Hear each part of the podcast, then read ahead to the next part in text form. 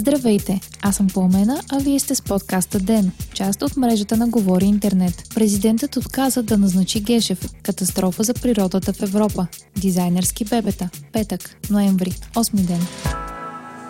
Президентът Румен Радев използва конституционното си право и отказа да подпише указ, с който да назначи Иван Гешев за главен прокурор. По този начин той върна процедурата обратно във Висшия съдебен съвет.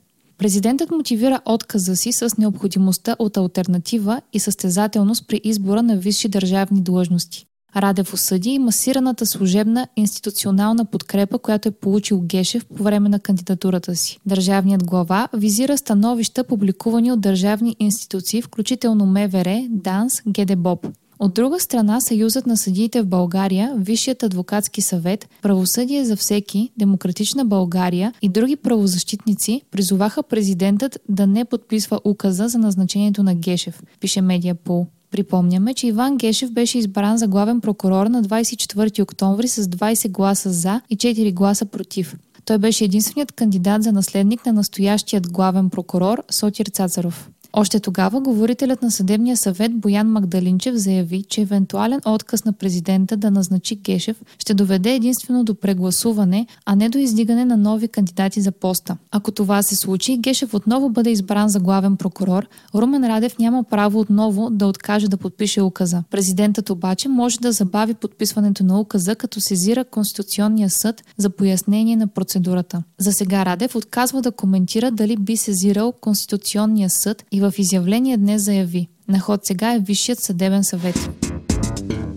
За катастрофален спад в популацията на птици, позайници, влечуги, земноводни и насекоми предупреждават европейски научни организации в отворено писмо до Европейският парламент. Учени призовават за промени в общата селско-стопанска политика на Европейския съюз.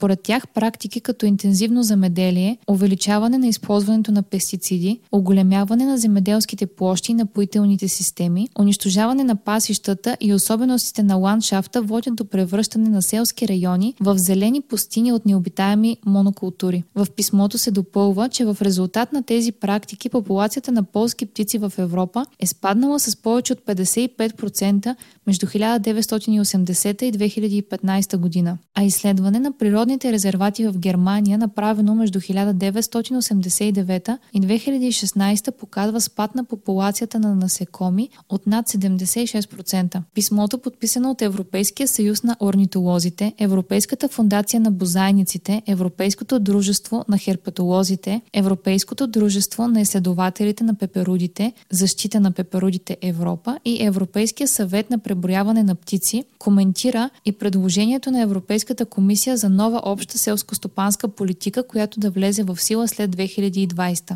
Според организациите, то се проваля в това да предложи истинска реформа, а без такава е застрашена природата не само на всички страни членки на Европейския съюз, но и на кандидат членките. 50% от гражданите на Обединеното кралство смятат, че то няма да съществува в сегашната си форма след 10 години, показват резултати от ново проучване на Ipsos Mori. Този процент се покачил с близо 15% от същото проучване, направено през 2014 година. Според Емили Грей, управляващ директор на Ipsos Mori Шотландия, главна причина за тези резултати е дебатът около независимостта на Шотландия. Американската компания Genomic Predictions предлага ДНК базиран тест, с който двойки, желаящи да станат родители, да изберат бъдещото си дете, пише The Economist. Компанията твърди, че чрез изследване на ДНК-то на оплодени ембриони може да определи кой от тях е най-малко вероятно да развие някоя от 11 често срещани болести, сред които диабет, сърдечна недостатъчност и 5 вида рак. Genomic Predictions обещава на клиентите си, че ще ги предупреди и за вероятността ембриона да се развие в човек, който е сред 2% от населението с най-ниска интелигентност, пише Technology Review. Услугата е все още в начален стадий и управляващият директор на компанията коментира, че въпреки, че теста вече е използван за избор на ембрион, все още не се знае дали е последвала бременност. По време на сън мозъкът обработва, съхранява и затвърждава нова информация, показва изследване, направено в Northwestern University. Авторите на изследването коментират, че то си противопоставя на идеята, че по време на сън мозъкът си почива и затвърждава вярването, че сънят преподрежда и обработва информация, за да улесни решаването на проблеми и достигането до нови решения, пише Elemental Medium.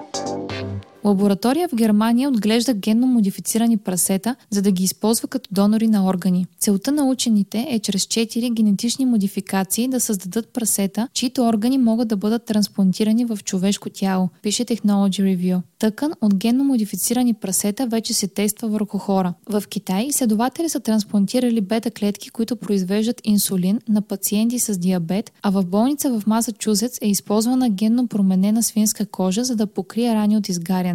Немските учени се надяват изследванията им да доведат до успешни трансплантации на органи като сърце и черен дроб. Нещо, което за момента не се практикува.